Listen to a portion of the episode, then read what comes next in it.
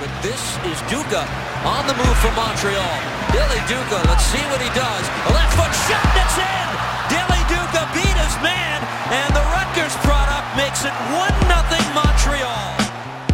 This is Off the Woodworkx with Kevin Laramee, the longest running podcast entirely dedicated to the Montreal Impact. It's wide open now. Malice. Plenty of room.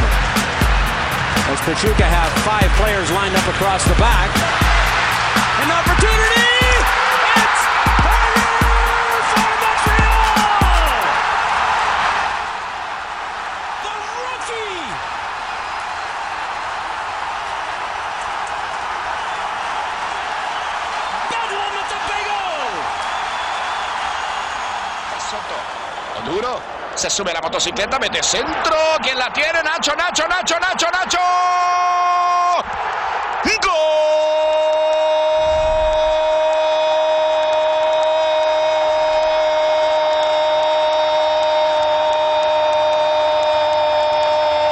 ¡Gol! Del Montreal Impact.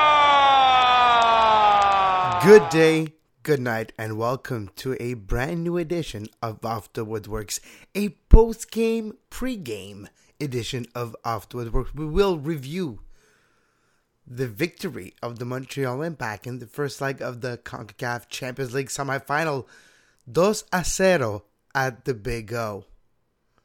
And we will preview the game this weekend the New England Revolution versus the Montreal Impact. So let's start with the 2 a 0. Wow, what a night at the Big O. 33,300 and somewhat fans in the stadium to witness one of the most historical win in the club history. It even though it, it was a little bit anticlimactic because Montreal scored at the beginning of the game, so at the end of the game it wasn't like surprising Montreal was able to hold on and never really was worried that much in that game. A couple of shots, well, technically only one saved by Evan Bush, but it was a little bit more dangerous than it looked like this for a couple of moment in the game, but the defense, wow. The whole team, I there's not a lot of things bad to say about how they play. Slowly Montreal is looking like a team. The way they are improving between team game to game as a team. The way they are using to correct their weakness that quickly into a season. Yes, only one game in the league, but it's been three in the CONCACAF now. So let's start with the starting lineup. We were wondering with just the map injury and all that how the starting lineup would do. A lot of us have predicted that Dominic Oduro would start on the right side of things, and that's what happened. Donny, uh, yeah, so let's start the defense. Donny Toia, Ciman Soumaré, that was expected. Victor Cabrera, remember that name. Victor Cabrera started at the right back position in place of Hassoun Camara. Obviously, Evan Bush in net. Then you had Donadel and Reo-Coker, which is the preferred pair by Frank Klopas so far in 2015. And you had Piatti, obviously, Oduro, as we said, and you had Dilly Duka. Uh, Dilly Duka picked up a knock in the first half, did not come out for the second half. It was Tissot that came in in the second half for Dilly Duka. But in the first half, at the beginning of the game, Montreal's wow, he's actually taking the ball, getting possession of the ball, able to attack with Oduro's speed, now moving him on the right side, and as a midfielder, he's got more space in front of him theoretically because he's in a different position on the pitch. But practically, what it does, it give him more speed, more space to achieve his top speed, and he's one of the fastest guys in North America, like we said on the like we said on the show many times before. So watching him get open, be able to get that split second in front of his defender, able to cross the ball in, and then comes Cameron Porter with a Mario Lemieux type of dummy pass. Remember Lemieux, the pass that he let go for Kariya? in 2002? Well, that that was hockey, by the way. Well, that move by Cameron Porter, that little dummy that let it go to Piatti, and then a classic hook from the right, shot from the left, a shot that you cannot even try to stop. The goalkeeper Pemberton tried, but there was nothing he could have done. A harder shot you could do, top corner, I think it grazed the post going in. Nothing you could have done to stop that shot. Montreal takes the lead nine minutes in. I'm not even kidding. I'm pinching myself right now, but Montreal takes the lead nine minutes in. Montreal still dominating. Piatti gets the ball after a nice Cameron Porter play. I tell you, that kid has got a little something. I was a little bit holding off on the expectation because of his first year, the amount of play that he did in the first two games it was minimal, even though his impact was maximal. Right now, in this game, he was one of the most consistent player on that pitch for the whole 90 minutes. And for a guy that is actually having his first start as a pro in the semifinals of the tournament of your region, of the Champions League tournament of your region, probably one of the best, not the best, probably one of the highest stage of soccer in North America was the game on Wednesday night. That's where you make your first start as a striker. And you pull it off, you have a great game, you create chances, you make the keeper work, you had great runs by your teammate to support you. It was a great play by Cameron Porter all around. And that kid's a little awkward when you watch him play, but I think that catches his opponent by surprise. It's a very, very small window of his playing style. We saw we saw exactly a hundred and about ten minutes of play of Cameron Porter. So it's hard to really explain, like say, wow, he's going to be the best ever. No, no, no. It's different. We have very small amount of data to be able to have an opinion on that player. But what I'm seeing so far, and what makes the, the beginning of an opinion on that player, is he's a little awkward on the field, but that makes a second for hesitation for the opponent. And in that moment, in that second, he sees it. And in his own words, like he said after the game against Pachuca, that he scored the series clinching goal, says, I saw my opportunity. If you want to make a career out of it, you have to take those opportunities. And he took it. Well, he had an opportunity on Wednesday night, and he took it. He seized it. And he's still running with it. So Cameron Porter, hats off to you. Now Nacho Piatti, obviously. Nacho Piatti finally found his legs. He finally found the strength in his legs. So the fact that he was on the sidelines for the past couple of weeks, past couple of days, around 10 days, he didn't practice a lot between the games. And even after the DC game, he rested a lot because he wanted to get some strength back into his leg and finally be able to do his cut moves that he's known for, which we didn't really see them in the Pachuca games and the DC game, if you think about it. He was hesitant to move his body that way. He wasn't confident with the way he could pull off those great moves that he's known for which was the case on Wednesday night. He did many cutbacks, was dangerous, took two, three defenders at a time without hesitation and without a problem at all. Nacho Piatti is something. Nacho, Nacho, Nacho, Nacho. I think we're in for a good run with players like Nacho. And if there's a chemistry that builds between him and Cameron, Porter, Porter Mania, who's still running wild on you, well, who knows? Maybe Kevin Porter's the solution up top, and Oduro needs to be there, and Jack Mack needs to be where he is right now. Jack Mack, you know, let's not even talk about Jack Mack. It's not even worth it right now because he's didn't play. Marco Donadel, for the 62 minutes that he played, he was solid, having a second, third, and fourth effort almost on every single duel he had against the players of Alajuelense. In the midfield tonight, a lot of the midfielders really won their duel and were able to dictate the pace and control of that game. One of the numbers that are showing this right now is the possession of Montreal was 49.3% compared to 50.7 for Alajuelense. Yeah, if you know math, that's what it would be. But 50-50, basically. Which, if you remember, against Pachuca, was 25th, 20, 27% after the first match. So you see an improvement. Granted, the opposition didn't play as well as we would have out as we expected, or as Pachuca might have. It's a different type of player, different type of soccer they played. But Montreal was able to take control of that game. And as a team that's known to build plays and not necessarily be that direct, usually they build from the back, I say. They try to defenders moving forward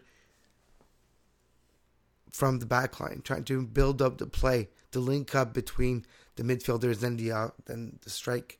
Well, with the midfield and Cameron Porter, who was basically a striker whenever he wanted, but when he didn't have the ball or wasn't on a run to get the ball, he was playing as a midfielder, if not a defender, attacking the ball carrier or marking a man. That guy had the work rate of a legend for 90 minutes straight. And if he does that every single game, he's going to have a successful career. But we he has to be remembered. And I think that's what's going to tell him forever. That's what you need to do. That's what you that's what got you here. That's what got you to the dance. But once you're at the dance, you can't stop doing it. Cuz that's what got you there.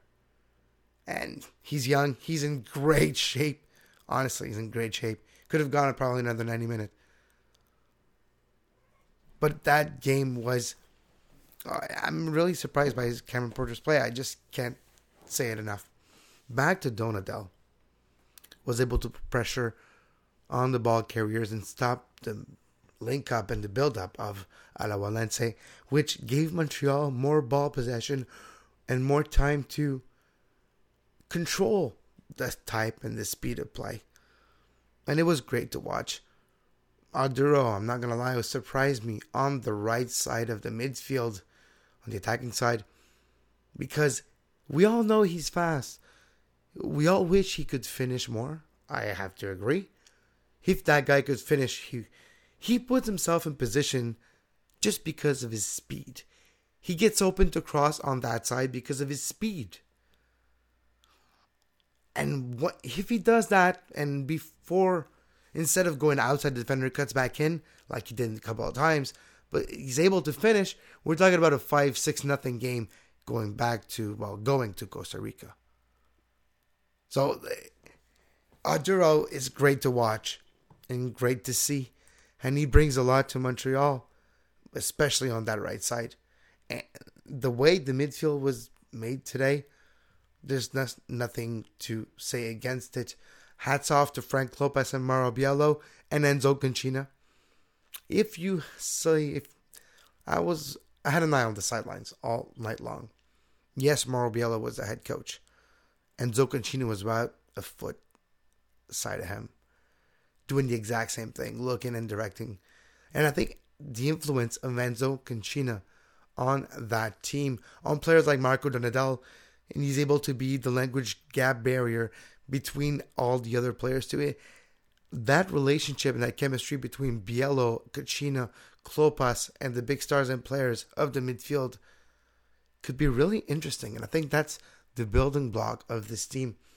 Even though a lot of play- those players are new, well, when you come new in a in a locker room or in a team that had a difficult season, well, you come in with a clean slate and when you take that leadership position that's not vacant, but that's there to be taken, well, that clean slate goes, it spreads to the rest of the team. And it's like that team forgot its past of last year. And it's very fine and dandy for all of us if everybody could forget about last year.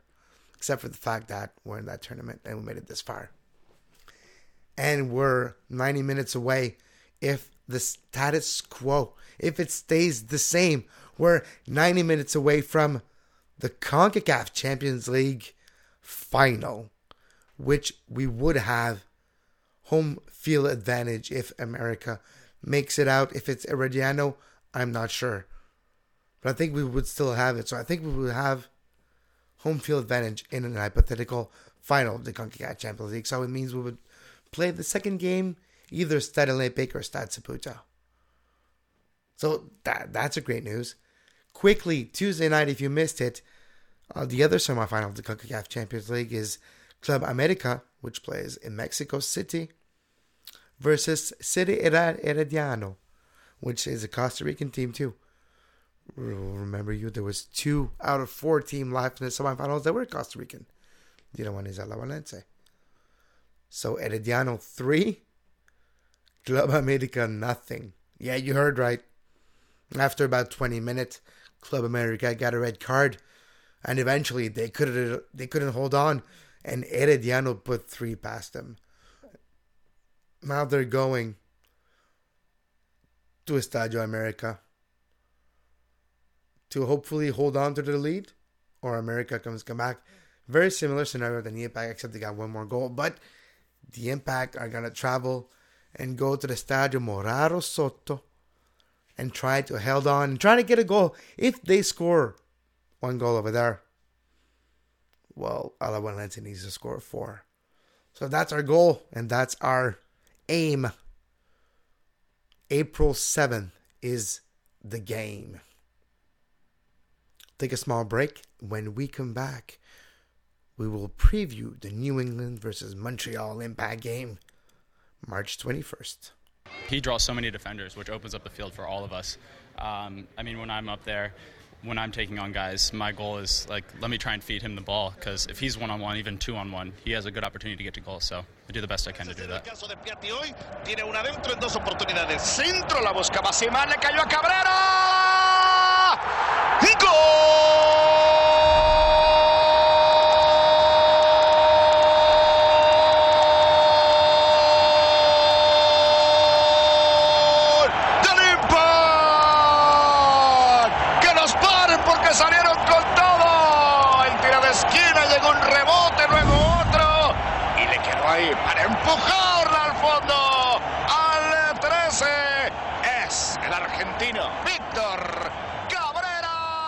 2 a 0. The Montreal Impact won again. We remind you, 90 minutes to go. We're going down to Alajuela, trying to get a result. Who knows? Their next game for the Montreal Impact is March 21st versus the New England Revolution, which they are winless in 2015. They are goalless in 2015. The Major League Soccer Cup finalists last year, they lost to the LA Galaxy in the final and the last match of Landon Donovan's career. Well, New England Revolution have a very bad debut of season this year. They got destroyed 3 0 in Seattle's home opener. And again in the big stadium, in the Yankee Stadium after that, they lost 2 0. Was the Clint Dempsey show, and then it became the David Villa show. Jermaine Jones, Lee Nguyen, and Juan Agudelo have shown some some flair in the game against New York, but then Villa took over. Didn't show nothing against Seattle. So I, I'm worried for the game against the Impact because they're going to be starving. They're going to be like a starved lion. They're going to come out and just trying to impress their fan at their home opener. So, what do I expect to happen? Well, a very different squad that played tonight is going to play the game for sure. If you were surprised by the fact that Camara didn't start, well, it's probably going to because he's going to start. So expect Tissot and Camara and a, a, different type of starting 11 for the game for Montreal. I expect Jack McInerney to start. I think Jack Mack, eh, people are saying, oh, Kevin Porter's on top of him right now.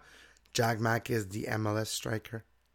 I think he's going to be slot in that spot for now. And Kevin Porter got the start tonight because it's a Wednesday game. Granted, he fared greatly, as we said, in the segment prior to this one. Said in the review, Porter did a great job in this game. But the fact that he got the start is probably because McInerney is going to start the next game. And they wanted to make sure that he was 100% fit and on form and on point and wasn't had no excuse and had no fatigue whatsoever in him for that game. I think that's the case. So that's going to be interesting. If he Jack Mack can score, he needs to. Pressure's on him.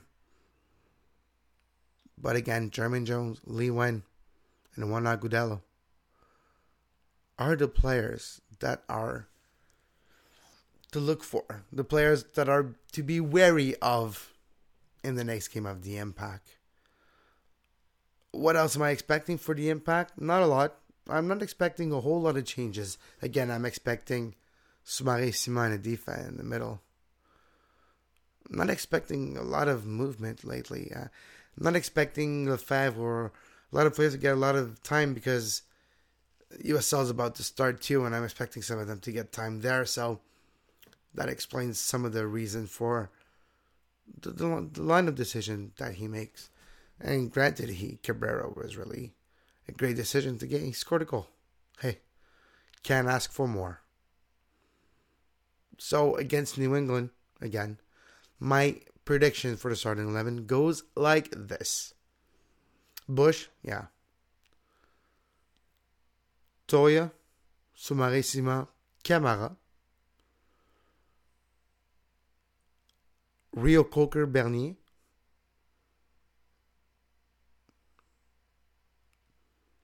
Then, yeah, that's not gonna happen. You know it. But it might might be Donadel and Reo though. Yeah, I'll go with Donadel and Reo. Patrice you'll be the sub for Piatti later on. So Donadel Reo-Coker. does Dilly Duka start or does Dilly Duka get a knock and put Tissot? So I'm gonna put in pencil Tissot in there. Piatti, Oduro, and Jack Mack. That'll be my starting eleven. So if you have a fantasy, if you're playing, I don't know if you. I would pick any Montreal players, not in the defense. I'm not. I'm worried of that game. I have a lot of worry. So I'm wary of that game, and I have a lot of worry about that game because again, their, their goal is they're bottom of the table. Not the impact, yes, but after one game, New England actually played two and a half, five goals against, and none for. So yeah, New England wants definitely to score a couple of goals. So Montreal is going to need to be really up for that game, and I expect a different type of I don't expect the same type of pressure that Montreal did put on Alajuelense tonight. They're not going to do the same thing in New England. Different type of game. It's not a knockoff tournament. It's not the first leg at home where you have to actually score to get a chance at the second leg. No. It's a league game on the road, in the cold, in Foxborough, in Boston. So, yeah. So, my prediction, you got to say.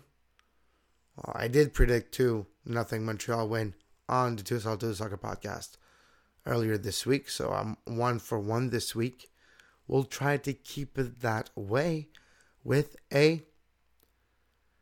I think Montreal is going to score a goal. I think Montreal is going to start the game by scoring a goal. But then New England's going to find. I think it's going to finish 2 1 New England. That is my prediction for the Montreal Impact versus New England March 21st at Foxborough, Gillette Stadium. Hey, if you make it there, why not? And uh, if you make it there, we might ship you to Boston. And until then, have a great soccer.